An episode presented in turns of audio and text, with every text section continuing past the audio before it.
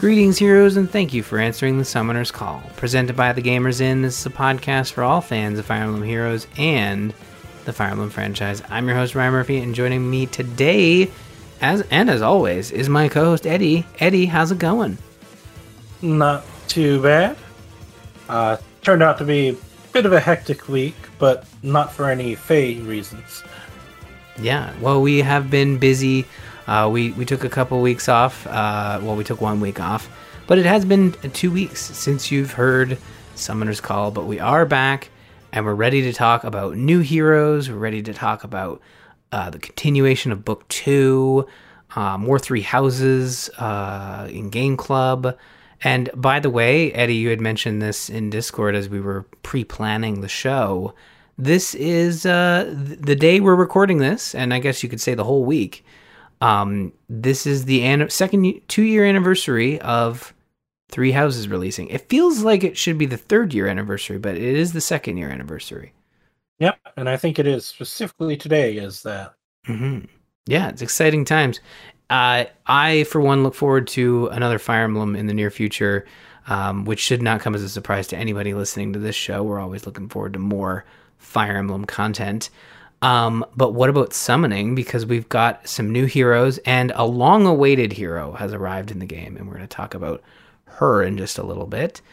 Uh, running right now is the weekly revival banner 21, legendary hero remix running until the 28th. Summer refreshes special hero revival until the 28th. A sketchy summer special hero revival running to the 30th. Heroes with solo skills running until the 30th. Summer vibrance running until the 4th of August. Dawning reality. See what I did there. Uh, It's dawning reality and Nifl, but I have written here dawning realty and Nifl. That's a that's a different banner, um, sponsored by uh, what's a large realty company. I guess we can't really say because they're not sponsoring the show, but you get the joke. That runs until the 4th of August. Summer's Dream runs until the 6th, and Nohrian Summer Special Heroes Revival runs until the 8th of August. Eddie, I have not done, uh, I don't have much, I don't have anything to report when it comes to summoning, but you do. You went into this new hero banner and you were looking for some new heroes, so what'd you get? H- had to try and grab some of that land up while it was still available. Uh, so I dipped into the new banner early for a tiny bit and had some insane luck. I got Nifl for my free summon and a four star Orochi on the same ring.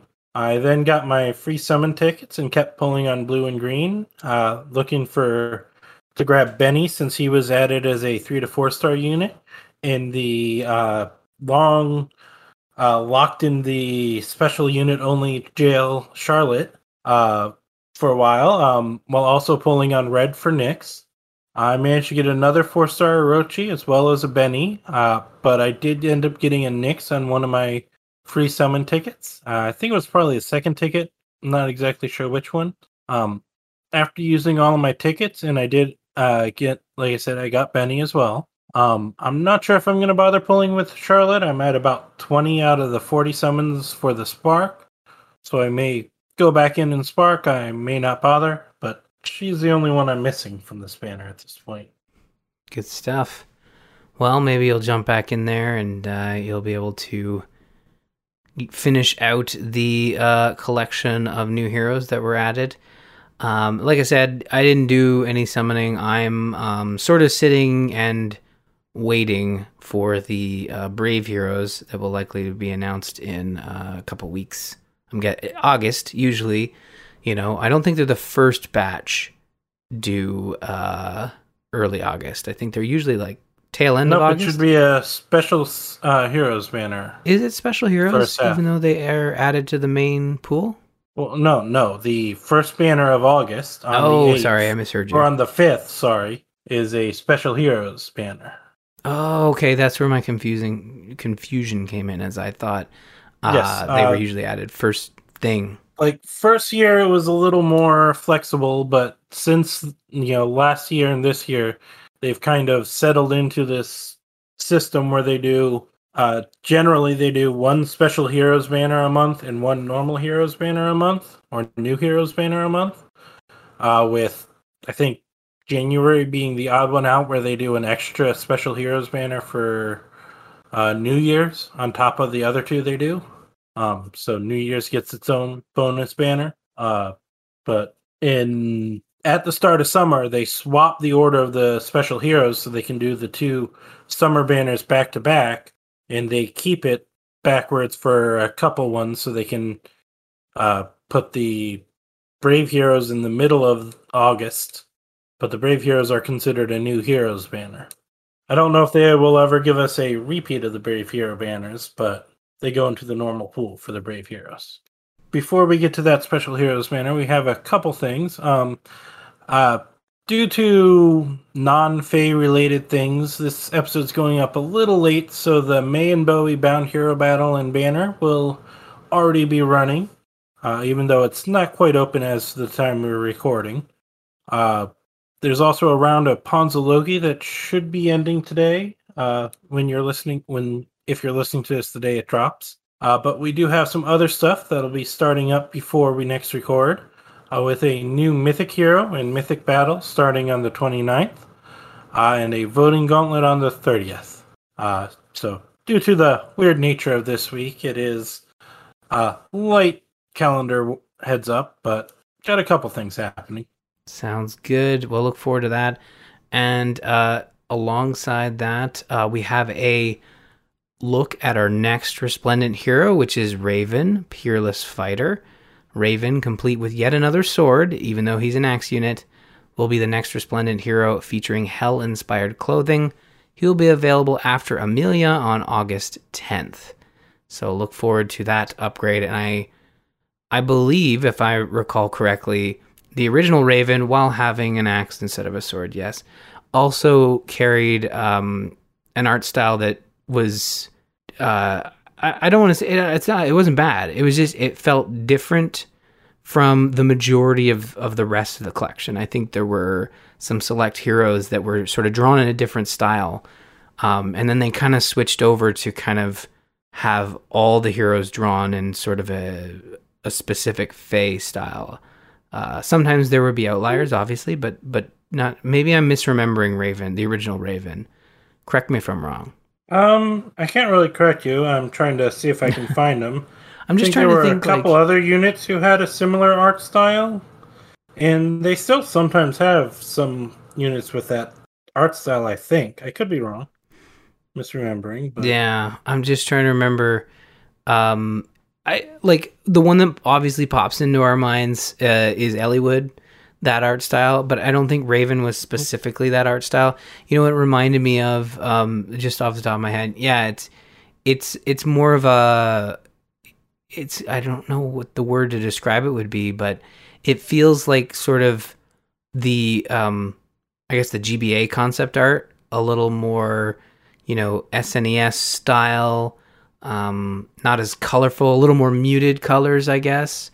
Um I'm loo- I'm looking at it right now and and I apologize to the listeners because I'm, I'm going to send you this uh, and you can take a look at it.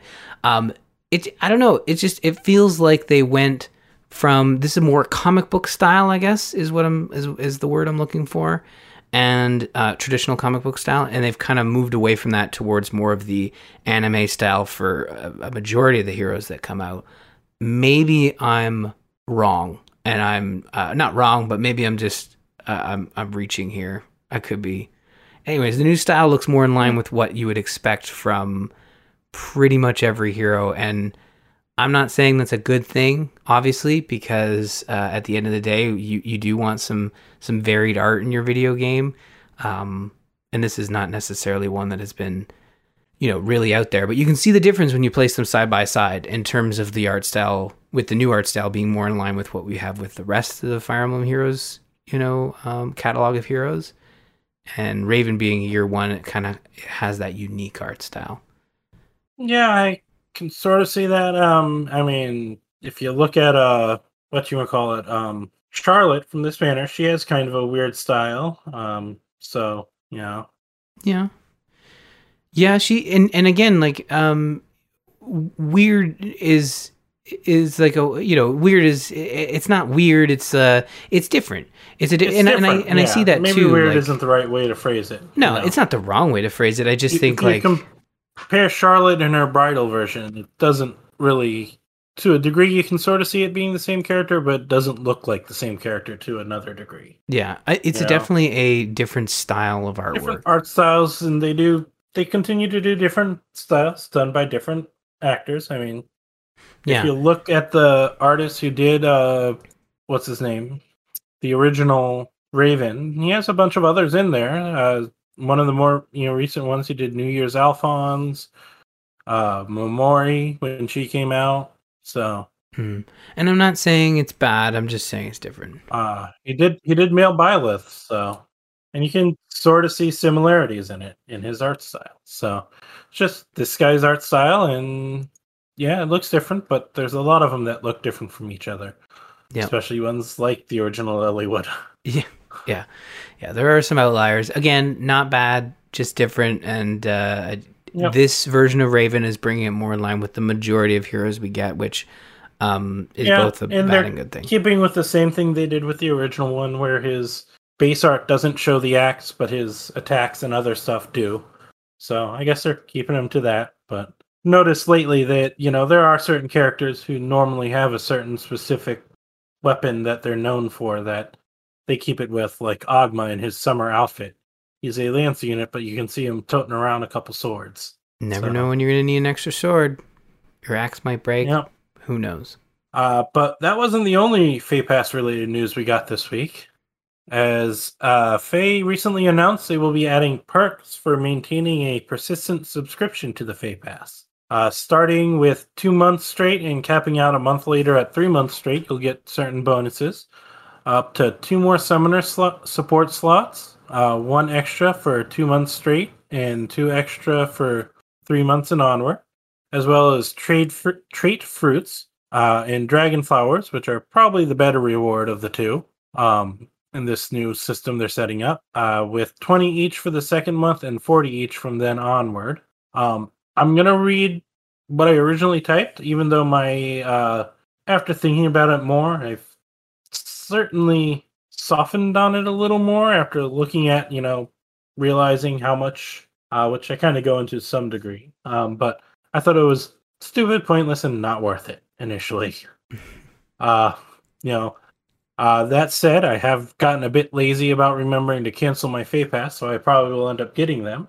Uh, but you know, the first part is it's extend, extend expanding on what I felt was the most pointless and stupid feature of Feh Pass, which was summer report support. Uh, after I originally said that the currencies were point, uh, you know, kind of worthless, or that I don't use them at all. Uh, but you know, actually, thinking about it more, they are certainly more useful th- for those who are min maxing, uh, boosting those uh, dragon flower levels and making sure you have ideal uh, traits is useful. So being able to do that more often and quicker will be helpful for them. Uh, and also those min maxing, they would want at least a fourth summoner support so their entire team can have it. Because if you're min maxing, why not? Uh, but you know, like I, like I said, I've barely used trait fruits and uh and or dragon flowers. I'm not sure I've even used trait fruits at all. So if I were to buckle down and try and hit some of the higher end content, I might uh find having a stock of them very useful or a consistent flow of them useful. So Yeah. Um, my initial reaction was similar to yours in that this is uh, not for, not for me. Uh, pointless. eh, Like here's the thing, um, no orb uh, rewards for consistent subscribing.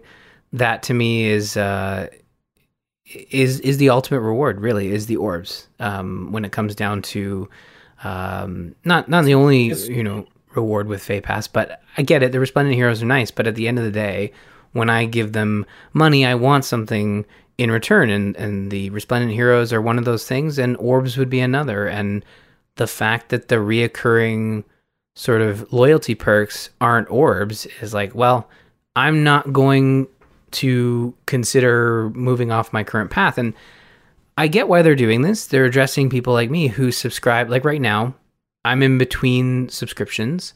I will resubscribe before Amelia uh, falls off the Fay Pass, uh, which you know, you know, would because I'm min maxing it, I'm gonna lose my um, streak uh, but I am going to get the heroes that I that I want, and this is the only reason I can think of them doing the loyalty perk to try to you know get folks like me who are you know over the course of a year maybe uh, they're losing out on maybe one or two months, maybe a bit more.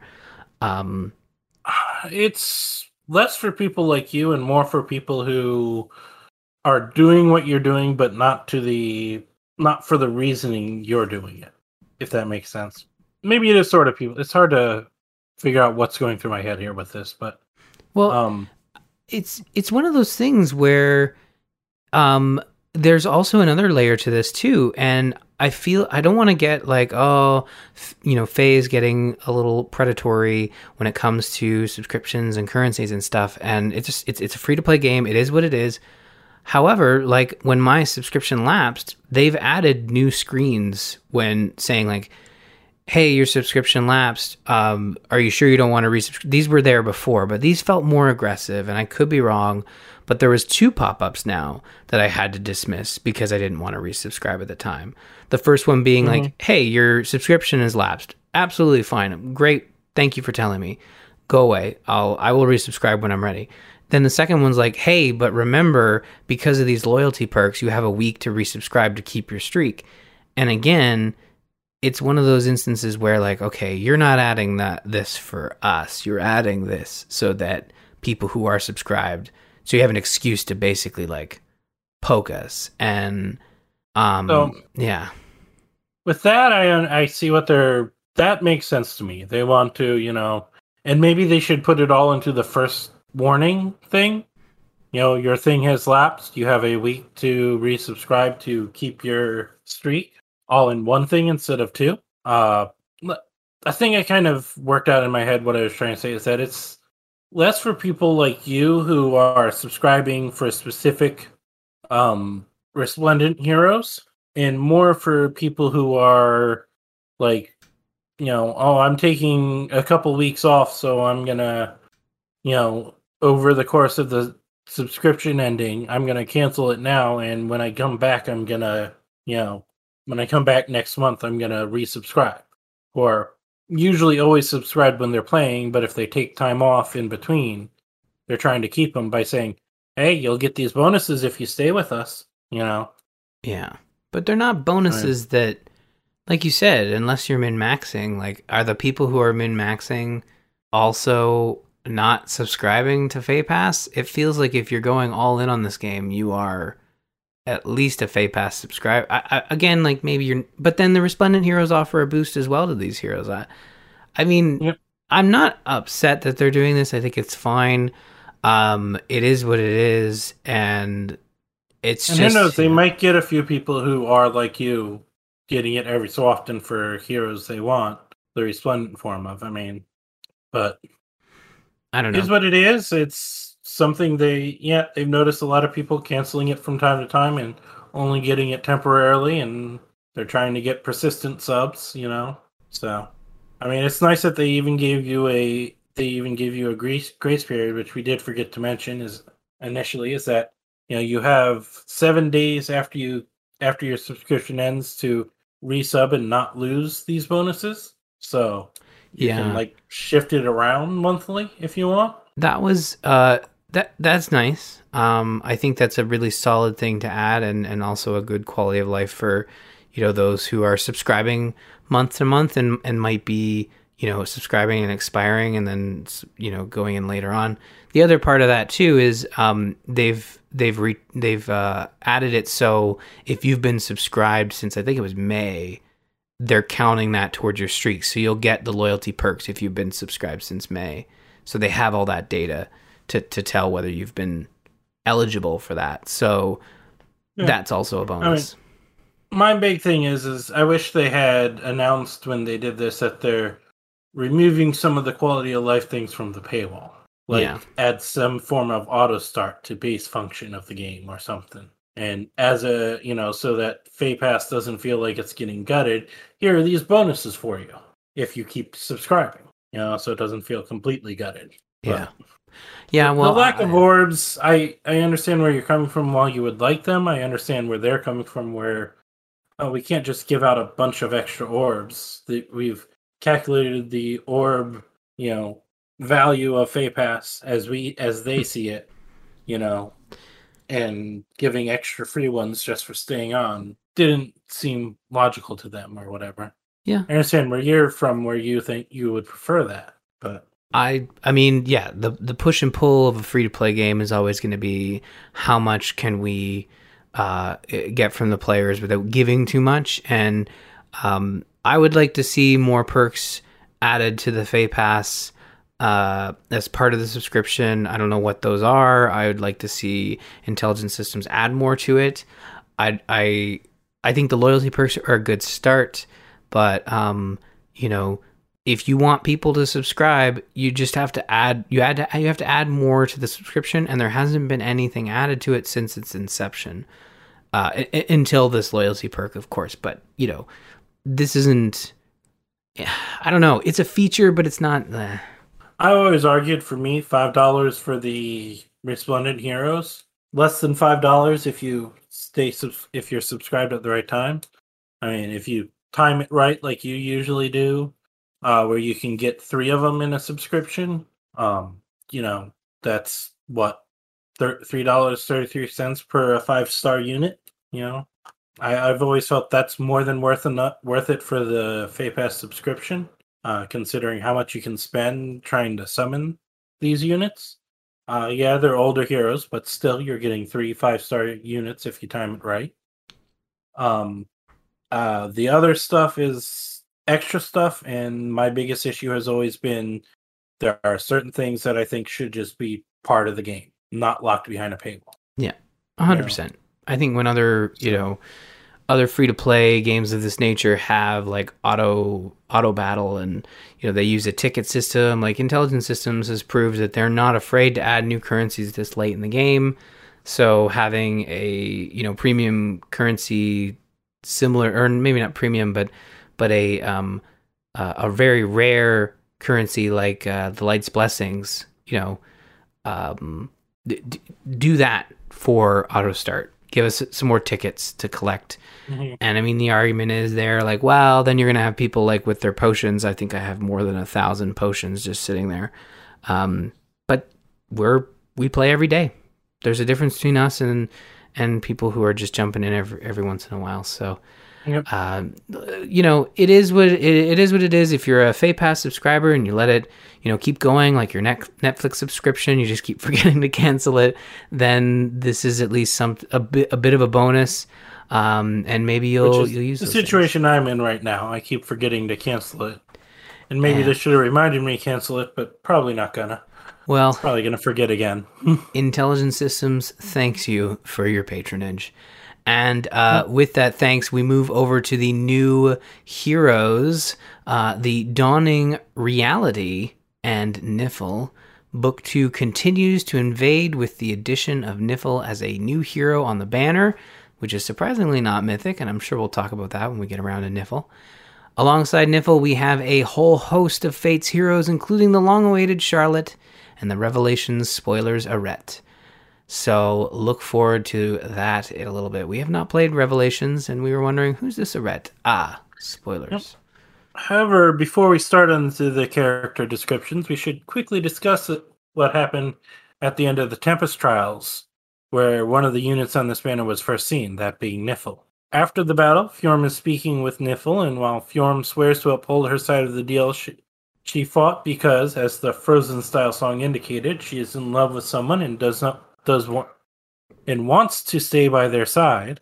Uh, Nifl tells her that she does not want Fjorm's life, but wants Fjorm to complete her oath. Uh, you know, fulfill the oath, uh, give Nifl what she wants by killing Muspell, who I guess like Nifl is part human as well, or whatever, or give up part of their divinity. Maybe I, it's hard to say. So we haven't met Muspell yet. So no, but I'm sure we'll get him uh, in a little bit. Yep. Or, and uh, yeah, yeah, yeah, this is fun. Yep, the introduction of Nif- Nifl was weird and bizarre, but um, after looking into the details, because I'll admit I didn't realize uh, Nifl was a dragon at first, uh, due to the transformation you see of her in the trailer. I wasn't paying attention to her class or whatever and thought she looked more like a beast than a dragon with her transformation there. Uh, but um, you know, she the added info from this banner makes her, and I'm guessing you spell as well, kind of downright confusing. Um, from lines of quotes, apparently Nifl cast off half of her godhood or her divinity, uh, but still has quite powerful powers, and, and, you know is viewed as a god by those of Nifl. Uh, makes me wonder if Askr and Embla did the same. Embla did the same thing, since they're also dragons who control a country. Um, and you know, Askr seems to be daily level dragons, but makes, like I said, makes me wonder if, like Nifl, they've cast off part of their divinity, uh, possibly Muspell as well. Um, does this mean that Loki and Thor are dragons and that there are countries named after them somewhere on Zenith? Or maybe there's something different? Also, does that mean there are also dragons out there named Jotunheimer and Nidavellir? Or maybe just Jotun for Jotunheimer out there as well? Lots of new questions asked. Yeah. Um, and you'll probably never get answers, but uh, let me just help you or, with Fire Or if you do, they'll make less sense. yeah. Yeah. and uh and i'll help you with with all fire emblem games. Like chances are if they're a character who is of a, of a god-like type they're they're a dragon. Just it's it's easier for us all to just be like yep that's a dragon uh i i kid i kid um but uh You're you know kid, but you're not exactly wrong. I know exactly. I I'm wrong on occasion, but right now it's a dragon, and I'm likely right. Uh, but I'll tell you what isn't a dragon. Charlotte, the wily warrior, finally graduating from the Special Heroes Only Club. Uh, locked there since year one, she was a bridal hero, one of our first. Charlotte arrives as a hero in Fire Emblem Heroes. Charlotte is a, a soldier from Nohr who serves as a border guard. She might seem gentle and sweet at first, but there's another surprising dimension to her character. Charlotte is a green axe infantry wielding fair furry axe. Accelerates special trigger cooldown count minus one. If unit initiates combat or is within two spaces of an ally, deals damage equal to 15% of unit's attack and grants attack slash speed plus six to unit during combat. She has a new skill in the B slot called Frenzy 3. If unit speed is greater than foe speed, reduces damage from attacks during combat and from area of effect specials, which, as always, excludes Rokkr uh, area of effect specials, by a percentage equal to the difference between stats times 4 to a max of 40%. If unit's HP is less than or equal to 50% and unit initiates combat, unit can make a follow up attack before foe can counterattack. Rounding out her kit is Glimmer as a special, Swift Sparrow 3 in the A slot, and time Times Pulse 3 in the C slot. Charlotte is finally here, uh, Eddie, and I and I feel like they really captured her character. Um, what little I've experienced of her in our playthrough of uh, Conquest and my playthrough of Birthright. Uh, now, how she seems at first glance depends on a lot of factors. Like, are there any nobles near you? Are you in the middle of a battle? You know, because if there are nobles around, yeah, yeah, she seems sweet in general. If there aren't, she's you know rough and crude and uh, quite a vicious fighter. Yeah, and uh, her forging bonds has been really interesting, as uh, I believe she is still in the mode of like trying to uh, impress upon the the nobles as being this kind and gentle Oh you yeah, know, character. Uh, the the whole group forging bonds is fun and interesting, uh, but her specific one, chatting with Rinkah, then meeting Sita and seeing a princess who's, you know, down in the dirt just as much as the common folk, you know, and ends quite interestingly. Yeah, I have to But- get back to it. I haven't finished it yet. Uh, it ends in a very Charlotte way, for a way to phrase it. Interesting. But- well, I'll have to check The- that out. the- so the fair furry axe, huh, Ryan? yeah. Is that what it is, or did I miss? Uh, fair fury. Fair Fury Axe. Fair Furry Axe. I'm reading it out loud and I'm thinking to myself, like, huh, that doesn't sound right. But yeah, Fair Fury.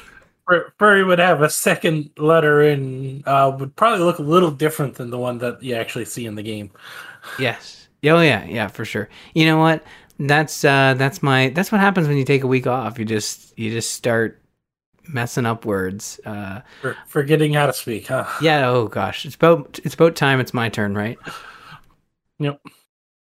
But yeah, definitely seems an interesting character, uh, interesting unit, fun, fun character. So Yeah. No, it's good to have her in the game. I know a lot of people were waiting for her to come, so uh congratulations all you Re- really, if you look at her and Benny, it's kind of hilarious how they're, you know, kind of opposite. I mean, uh, Charlotte puts on the front of being all sweet and gentle, like her looks say.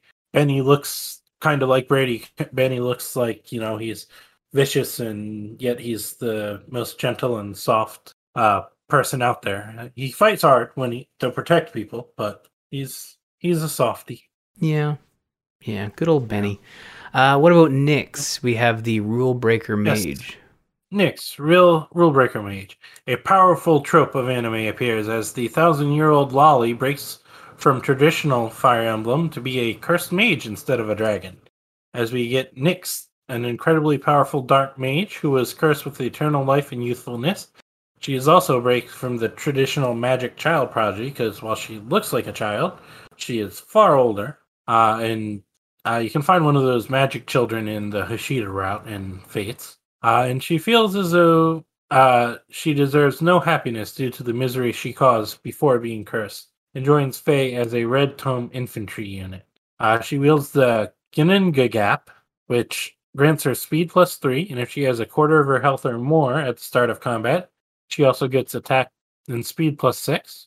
If she starts a combat or a major staffo initiates combat against her, the first attack during that combat is reduced by 40%, while also boosting her next attack in that combat by the amount of damage reduced. Uh, if she does not have a second attack when she initiates the damage boost, it fades away because the damage boost resets at the end of combat. She also has a new tier 4 solo skill for speed resistance, which grants her a speed res plus 7 with, when not adjacent to an ally during combat.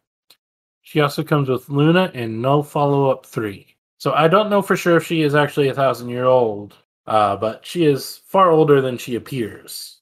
Yes. Yeah, she she is much older than she appears. Uh, you know, in the game, you kind of uh, I remember from Awakening, and and in the Forging Bonds, she's been cursed to appear. Fate, uh, but oh, fates. Thank you. I don't know. I'm, I'm I always mix those two up, even though one is good and it's a little more understandable because if I recall correctly, one of her forging bonds chats is with uh, Tharja and Henry from Awakening oh because right. they're both dark mages and they're very fascinated by her curse. Mm. So Yeah, so she is cursed, uh, and and I, you know, her, all of her dialogue from well, the dialogue I'm remembering from Fates, she she always has these really interesting interactions with all the characters because again they they treat her like a child because of her appearance, uh, but the way she talks back, uh, she's very clearly not a kid, and she's happy to put Mhm. people in their place and and um, from that perspective, I I always thought that was a really really interesting, um, and again, I'm surprised that she's just being added to the game. I, I feel like she was popular enough, although I guess you could say Charlotte was popular as well. Um, it's about it's about time they got back to Fates because I feel like the characters they added in this round. From I don't know I didn't know who Arete was before, but I think everybody they added were ones that people were kind of waiting for and considering we're in year five like that's a long wait for some beloved characters right yeah, but there's lots of games who have characters who are, you know, maybe maybe these ones are more beloved than others, but you know, there are also lots of other characters that you know uh, from other games that people are that are beloved by people. I mean, like poor Ignatz sitting over there all alone. I don't wait. know. I'm sure there were some people who liked him. yeah You know, I don't dislike him per se, but know. well it's one of those things where i remember early on in the game's uh, lifespan a lot of people were complaining that fates was getting a lot of attention and Mhm. i'm sure there are still characters missing but it's even funny to see you know we're going to talk about Arete later on um you know revelations like dlc exclusive because revelations was not a, a, a, a boxed version you could get it, it had to be downloaded uh, it's really interesting to see them start dipping into dlc Revelations was a weird one. I mean, you, you could call it DLC because yeah, you only could download it um, unless you bought the special triple pack cartridge. You could not get it on a cartridge. was that still dlc like the the triple pack Because wouldn't it, it? It wouldn't have been out when it launched, right? I believe the triple pack was a special uh, edition where you would get all three games in one cartridge. Oh, It was like a special edition they had that had you know all three versions on one cartridge. I guess I'm just Otherwise, you had to misremembering. download. I could be misremembering as well, it's, you know, it might not be me. It might be me who misremembers, but Um, let me see Revelations because you know, thinking back, uh, Fire Emblem Fates. It was still around the time where Fire Emblem games were coming out in Japan first, and then and then localized second. Um, so now I'm trying to remember if maybe like because the English release was delayed due to localization. Uh, yeah, so the Japanese release was uh, in June of 2015, and then the North American release was in 2016, the, ne- the next year, February. Now, um, when Revelation came out, now I'm starting to remember. Now I'm starting to remember. Maybe you could get it early by getting the three pack, Oh. and then you could buy it as DLC. yeah, there was a Fire Emblem Fates special edition, which also featured the Revelation Path all on a single card, included exclusively in the special edition. So it featured both Birthright Conquest and Revelations all on one cartridge. Um, I can't find the original price because Amazon's what came up, so it only shows the resellers who are selling it for two hundred thirty dollars or more. But wow. you know, IGN really liked Revelations. They gave it a 9.5. Uh, yeah, it released a month later for the DLC. Yeah, otherwise it released a month later as a downloadable thing, but you had to, it was more of a full game than a down, just straight downloadable. right. Yeah. Yeah, it was a full route. Uh, well, you know, maybe Revelations will come up as a game club. Uh, that'll mean both Eddie and I will have to buy it. I don't. I don't. I know I don't have Well, it. I I already bought it. I just never beat it. Oh, played okay. through it. Similar to the way I had bought Conquest in after buying, you know, originally buying the disc version of Birthright. So, Ah. but I just never actually finished it. So, Yeah. Well, we uh, and that is recorded for all to hear on this very show, and we did not finish Conquest. Um, but uh, I digress. Yeah. Let's talk about uh, Oro Orochi, uh, Merry Diviner. Uh, Orochi is a diviner from Hoshido who serves Queen Mikoto.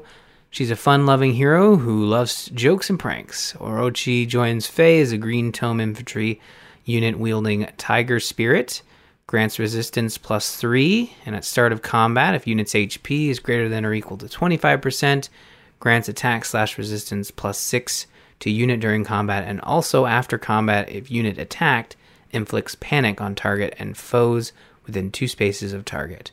Being the 4 star unit on the banner she has no new skills but her kit is rounded out by drawback as an assist mirror strike 2 in the a slot and attack slash resistance link 3 in the b slot so this is your four star unit on the banner. Um, yes.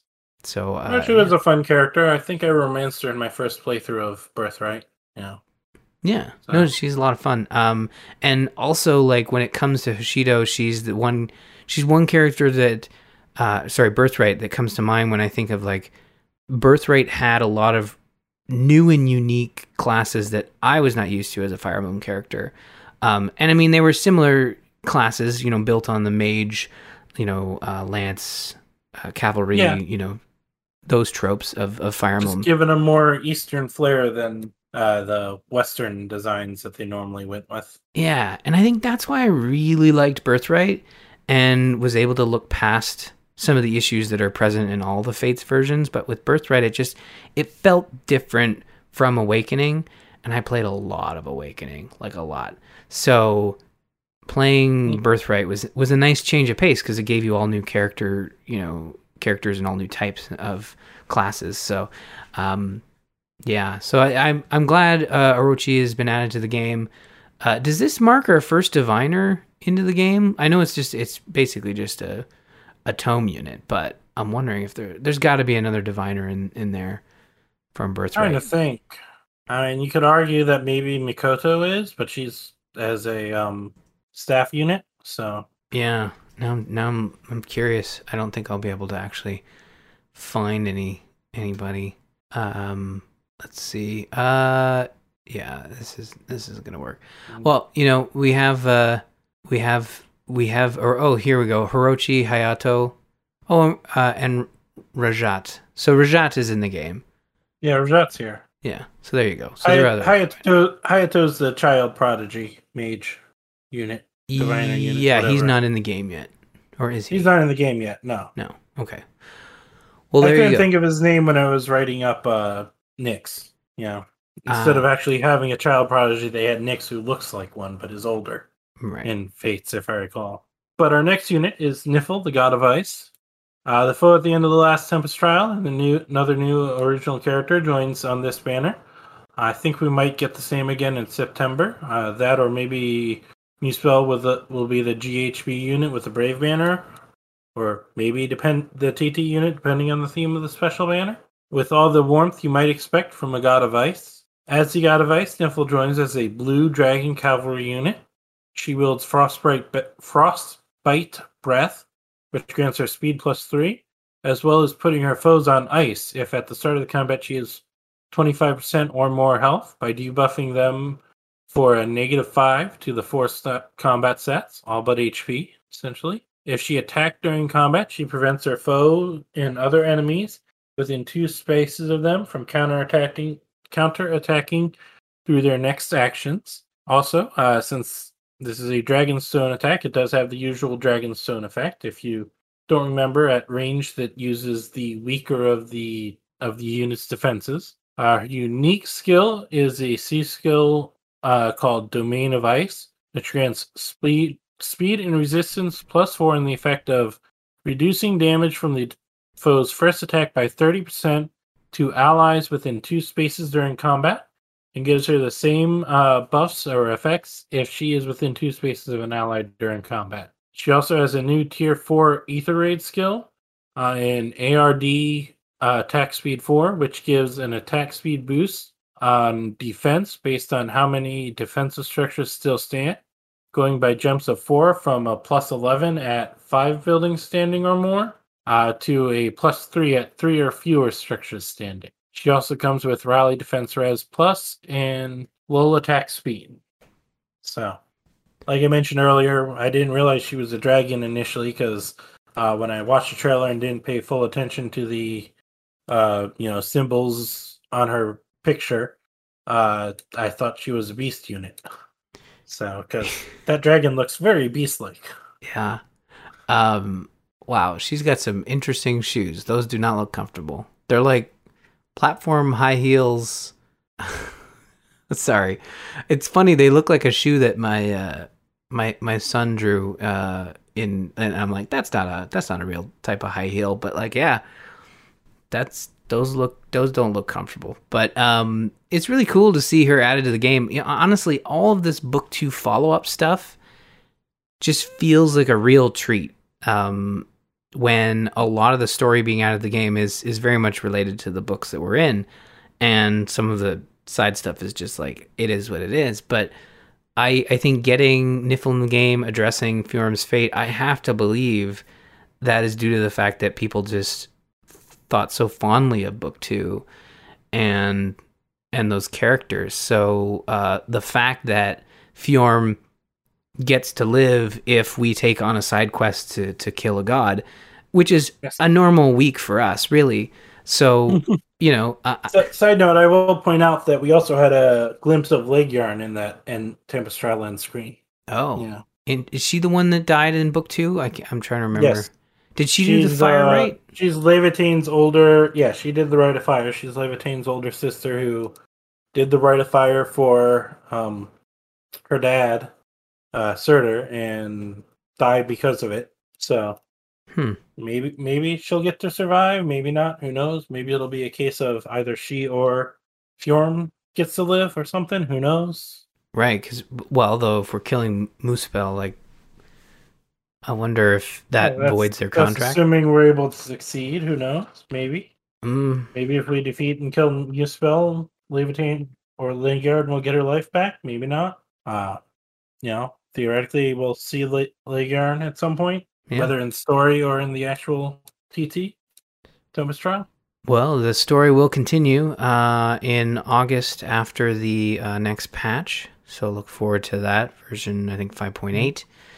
Uh, moving on, we've got Benny Sensitive Soul. Here's Benny, a member of Nora's Border Guard, another member of the Border Guard here.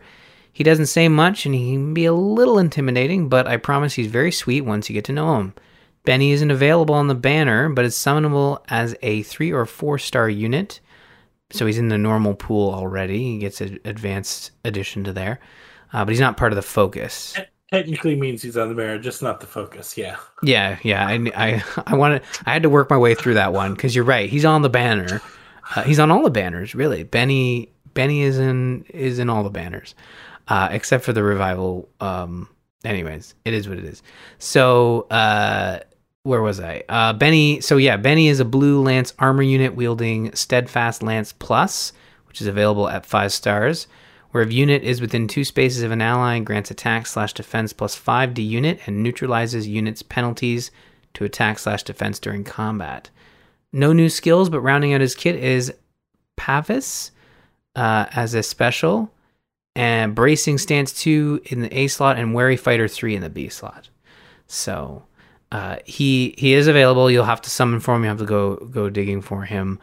Um, but if you are summoning on uh, blue to get Nifl, there is a chance that you'll be able to add Benny to your collection. So look forward to that. I don't remember much about this character from my playthrough in Fates, uh, but I know his Forging Bonds stuff is all delightful. I love every bit of it. He's, you know, a recurring character as you see through his Forging Bonds, where he's meeting a bunch of other characters similar. Uh, kind of similar to Brady as well, except Brady kind of puts out the attitude that fits his face, even if he is not as rough as his speech and initial attitude makes it seem, you know. But he's that big, tough guy who looks scary but is extremely sweet. I believe the Awakening version was Kellam, who everyone forgot about, even in Feh. Um, so uh, yeah, he's he's a great character, fun character. Um, nice to see him in there. And I did double check; he is in any banner that after this one launched. He's already in there as three to four star unit. But yeah, I didn't have a ton with him. I had him in. I'm sure I recruited him or got him. But uh, and Pavis is a pretty regular skill. So good stuff.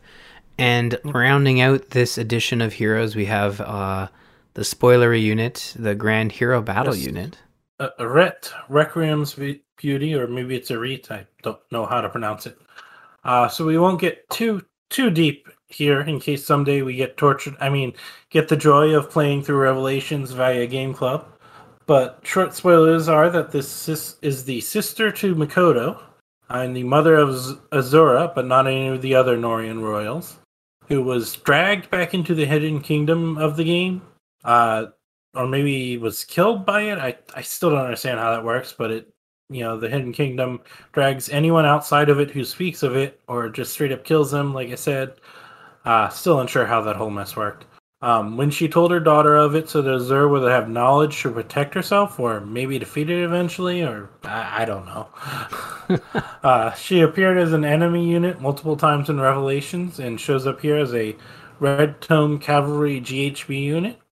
She wields the Rada Rabbit, which uh, Rada Rabbit Plus, sorry, which uh, during the first combat in either phase grants her attack resistance plus five and restores seven hit points after combat. Uh, as a GHB unit, she has no new skills, but does have Glacies, Attack Res Push, and Res Ploy. Yeah, I, I read, and it is a very complicated mess that world Yeah. when I- you look into the Revelation stuff. I don't know much about Revelations, um, outside of the fact that I guess IGN gave it a 9.5.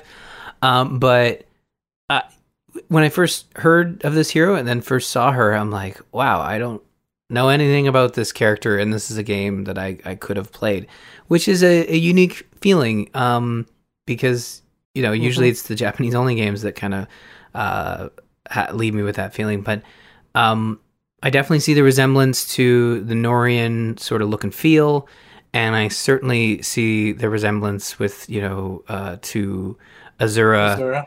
And um, it kind of explains one of those missing pieces from my Fates playthrough of like where does Azura fit into this, and you know you know she and she is related to the king and uh, the king of Nohr, and uh, that king had a bunch of wives and a bunch of kids. So it it's interesting that we get that that explanation, and I guess his I, I guess would be is this his No, second wife or his first wife? Think when I was looking her up, it said she was his second wife. Right. But like all the other Northern siblings are, uh, you know, directly. All the other Northern siblings have the same mother, right? Or do they all have separate, different mothers as well? I don't know that for certain. I, I always assumed they had the same mother, um, because Yeah. they all sort of, uh, they it always it always felt it would always felt like it was presented that way, and that Azura Yeah. was was related, like a, their half sister. Um, yeah, kind of like how you're the half sis, half sibling of the Hoshidan royals. exactly. Yeah. So So it's it, it's great that they've added to the game. I I think this uh you know we did explain the difference between I guess Revelations and say the the Ashen Wolves campaign, but I I really would like to see more DLC stuff addressed Yeah. in the game. Re- Revelations is more of a situation like um Three Houses, where you had the three, uh, you know, the th- you picked from is what Birthright Conquest and Revelations was. Even though you know, unless you bought the special edition, Revelations was only available as DLC. Yeah. know.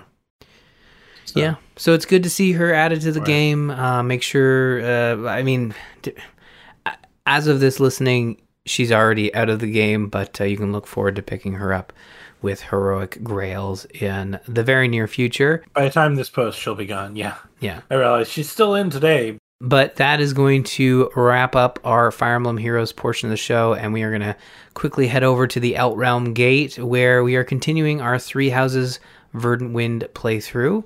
And tonight we're going to be chatting about Chapter 18, The Golden Scheme.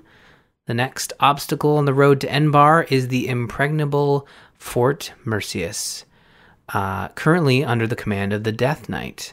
Claude and Hilda decide to infiltrate Fort Merceus by disguising themselves as Imperial soldiers and having their Alliance allies stage an attack on them. Fort Merceus will open its gates to allow them in, and they will open the gates from the inside so the main army can storm the fort. Claude secretly rallies Almyran forces led by Nardel, who is revealed to be the famed Almyran general Nadir, Nat, Nader. I should know this. It's all voice acted. We've we've chatted about this before. um, Nadir. Nadir, thank you. Uh, together, the combined Alliance slash Almyran army overruns Fort Merceus and defeats the Death Knight, who beckons them to pursue him as he escapes. He warns the Alliance to flee before they are all killed and escapes just as modern day ballistic missiles, described by uh, Nader as Nadir. You just, you just, you just corrected me. I apologize. My brain, I tell you, it's like a sieve. Uh, as javelins of light. I want to come back to that in a moment because that reminds me of something I wanted to chat about. Uh, obliterate Fort Merceus. The shocked and demoralized Alliance forces retreat to Myrddin, where Claude explains how he was able to secure Almyran aid. He declares his intention to tear down the barriers between Fodlan and the outside world. So, lots to discuss. Uh, first of all, let's let's go to the you know um, the ballistic missiles. Those those look like real missiles, or or, or like am I mistaken? No, so apparently Edelgard or someone else, as Claude speculates, has missiles or the ability to send giant metal poles flying through the air at immense speeds. I mean, there's the possibility that they're just, um, you know, chunks of metal that when they impact at that speed, uh, being launched down those little tubes of light that they followed or showed their trajectory, um, hit with such force that they cause an explosion, or they could straight up be missiles. Hard to say, Yeah, but weird. yeah. It is. bizarre. It's hard to say, but it di- it did definitely look like missiles, and and honestly, not not super far fetched. Knowing that there are these mechanical beasts sort of walking around, you see the sort of automatons that are in this game, so it's not a With the the automatons lead, you know, the explanation of uh, the giant metal poles just at such speeds that they cause a giant explosion more than straight up missiles. Straight up missiles are still a little weird, as well as the uh, cones of light trajectory that they flew along is all bizarre and a little step further than the automaton show. Yeah, a little bit, but I mean, like you can kind of you can kind of see a bit of the connection there, um, Yep. at least from from my point of view. But I think that um, they've been building up to this moment of uh, you know Nardell being Almyran, and I think like Mhm. you know to the other Yeah. characters that are like shocked. Um, I, I don't know. Like to me, it felt like they were building up to him being somebody special. You know the way he talked I about. think uh, it's been a while, but I'm pretty sure you fought him in Hilda's paralog. So Oh yeah, maybe yeah. It, I remember. Yeah, isn't that in root? That that's in the part one, right? I think it's actually one that can branch the two paths. But yes, you we fought it in part one. Yeah, because I think there's like a bunch of ships, if I'm remembering correctly, and they're attacking a port. Or am I thinking of Uh, something no, different? that's a different one. that's a different. That's pirates, I Um, guess. Hers was at the border. Uh, Oh, Her brother gets sick. Her and Cyril. Uh, You know, I to I up, remember but- that one. Yeah. Okay, that makes sense. Um, the Death Knight sort of warning us to leave. Uh, obviously, knowing the context we know now of him being uh, Mercedes' uh, brother, do you feel like that's him showing mercy? Like he's gonna die and he's gonna have one last sort of Fire Emblem turn of events where he's like, ah, get out of here, or whatever. Do you think that's what's happening here? Um, not so sure. It's it's hard to really say for sure. Um, it feels to me like he's more of a case of he doesn't care about the plans of other people, or maybe this whole situation is not something that Edelgard wanted or had planned. If that makes sense, Mm-hmm. it's kind of hard to say for sure. It could be that he's doing it because I mean he did state that he wants to be the one that kills uh he specifically wants to be the one that kills Mercedes. But Great then brother. again, Mercedes is not always going to be around with you in this. And I'm pretty sure he does that no matter what. So, Yeah. yeah. it's it's it's one of those things where um we're really starting to see the biggest difference differences between the routes I've played because this is all new to me and and kind of feels like okay um I honestly don't know where this is going obviously because I haven't played it before uh but I could I'm wondering as someone who's played other routes yourself do you feel like this is different enough from your Blue Lions playthrough, or do you feel like this is kind of heading down the same path? Like you've already experienced this specific chapter, right? Uh this one no. No, this is. Oh, you're right. This is exclusive to This is Verdwind. the the whole javelins of light and all that stuff is exclusive to Golden Deer. Huh. You see no hint of any of this stuff. Um, I think I heard rumors that there were plans to have stuff where you deal with the those who lurk in the shadows on the other routes, but they scrapped them or whatever. But you know, these javelins of light. This is the first time you've I've seen them outside of watching them play sideways. So All right. Interesting. Um, anything else to, that you know creeps into your mind about chapter eighteen? Um, not much. Uh, I was trying to side look up, see if it confirms that Nader was actually in the thing, in the side thing, but I can't find it. 'Cause say. Those were all Myrons that were attacking in that chapter. You were fighting Almyrans, so Yeah, it's it's interesting, you know, Claude basically saying like we want Fodlan to under, you know, to be open to the outside world, tear down those barriers. And it is you feel that because you you see the outside, you hear of the outside world, you see pieces of the outside world that have sort of come into Fodlan with, you know, um uh uh, uh the the names are escaping me, but there's Shamir um as well as uh I want to say Bridget, but isn't that the country? Now, um, what's her name? Petra. Thank you, brain, for catching up with me. Um, so you you you sense that outside world, and you get a you get a you get an understanding of it, but you never really truly experience it. Um, and I feel like that's where if they wanted to do a Three Houses too, they could have some real fun with that, and uh, it'd be really fun to see them. You know, and you could see them do it. They've built such a big huge game with three houses, you could kind of do the opposite and complete that diamond effect where um, you do a part three and four, where part three just continues on from from the part twos of the other routes, and then and then co- brings it all to a sort of a point, and then you have a part four that is similar to part one, where it's mostly the same. You know, I would I don't think they'll do it. I think it's that's a huge undertaking and and whatnot, and and further reduces how much content people are going to enjoy from the two games. But I would love to see Nintendo and Intelligent Systems really take up that challenge of a of a true Fire Emblem sequel once again, because it's been a while since we've actually gotten a sequel to a Fire Emblem game. Um, and the popularity of this one, it's just it's kind of perfect timing, you know.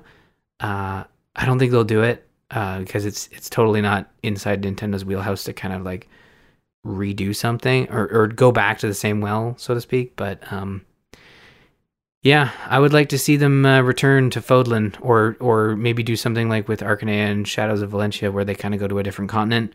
That'd also be interesting because they do talk about this being a huge world. Um, so I don't know. I don't know what your thoughts are on that, whether you, you think that's possible, but I'd love to see it. Yep. Don't know what else I was going to say. Yeah, I would love to see it as well. Yeah. Oh, of course. Yeah. as fans of, of the of the game, I'll, I'll admit a, se- a direct sequel to Three Houses is a bit challenging with the three different route schemes. Yeah. Well, that's where I sort of proposed like a part three being sort of the opposite of what we've gotten from part two, where, or sorry, from from part one, where you have you have the outs. So uh, I sort of describe like looking at the Mass Effect trilogy. You you you, and this is coming from the you know the developers that were defending their choices for that game and how that ended.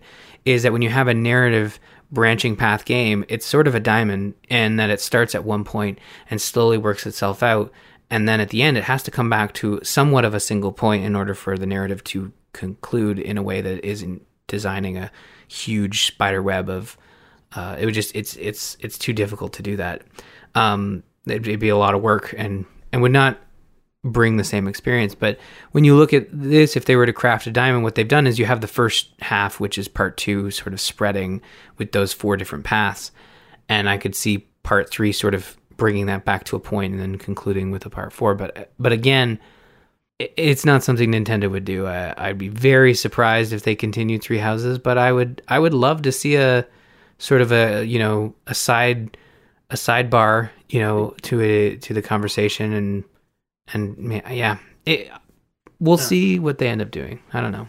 We'll see. The thing is, is that it's not exactly the same thing to a degree if you look at Mass Effect, each game is its own diamond. You branch off sure. depending on what side missions you do, what other things you do, but you start the game at a certain point, and no matter what, at the end of the game, in the first game, you always defeat, fight uh, Saren and defeat Sovereign.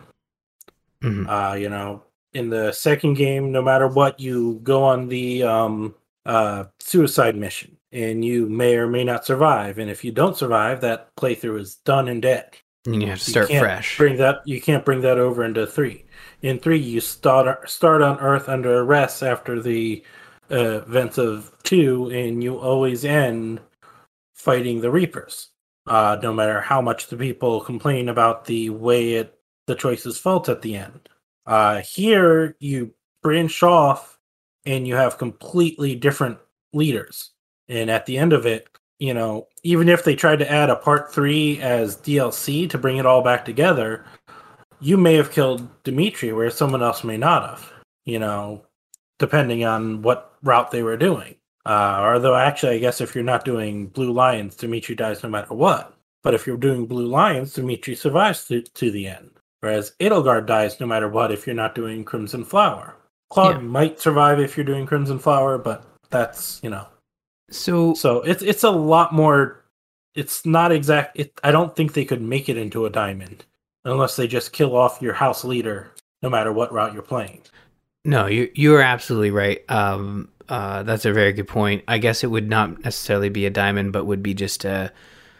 So yeah, if they were to do to do a sequel, they'd either have to pick one route to be the canon game, or they'd have to do a far more spread out and complicated thing and branch even further off. Well, kind of. Sorry. No, I, I, I was going to say I, I think that's you're you're on the you're you and I are are definitely closer than we think. I think I think you're right. Like, um, if they want to just keep telling the story and you you feel like ah they they have to. I think the part three that I described would be a continuation. It would be definitely like a continuing of that path. But um, in order to bring it back, you would never be able. Of course, you. Uh, now that I think about it, you would never be able to bring it back to the same point for all four routes. Um, yeah, but that's what I was trying to say. Yeah, because there are characters that die, there are characters that live. Of course, that makes sense. There, there are whole, you know, places that are that are burned to the ground. Um, but I think if you were to do a part four that is sort of not necessarily the same, but same themes, and th- that theme would be, um, you know, fighting those that remain in the shadows or whatever, right? You, you have a singular bad guy that you're fighting, and it's a it's a lot more work because you do have characters that are dead, but you would have varying cutscenes depending on sort of what route you take in that part. The part four would be very similar, but of course, yes, there would be different things to address because you'd have different people in power, you'd have people that are dead. Um, mm-hmm. Again, in, a very interesting concept, and I, I, think like from a design standpoint, can be sorted out. Um, would require more work for it to kind of like all kind of make sense. I think that's why the DLC we did get here, Cindered Shadows, was part one DLC you know, takes place during part one. Yeah. And was completely unconnected because, yeah, I mean, uh, you know, the Javelins of Light thing never makes an appearance in the other two routes. So there's this completely new story that, you know, may or may not get resolved by the end of Claude's route that, you know, is completely left out of the side, the other routes. Yeah. So. And I think that DLC you know, really shows the hands, uh, or the hand that that intelligent systems is thinking of dealing and that like they don't want to mess with what would be a very complex project to try to figure out a continuation yeah. of three they kind there's, of like yeah yeah there's no way to do a direct continuation of three houses that is extremely similar to three houses uh kind of like you were talking about they'd have to do something more like um the ocarina time uh timeline split for zelda where you know there's the successful you know it splits into two timelines one where link goes back uh, in the past uh, which leads to majora's mask one where link stays in the future adult timeline or where the future continues on the adult timeline and then there's the dead link timeline mm-hmm. you know and i don't know if they actually brought a satisfactory explanation of why they suddenly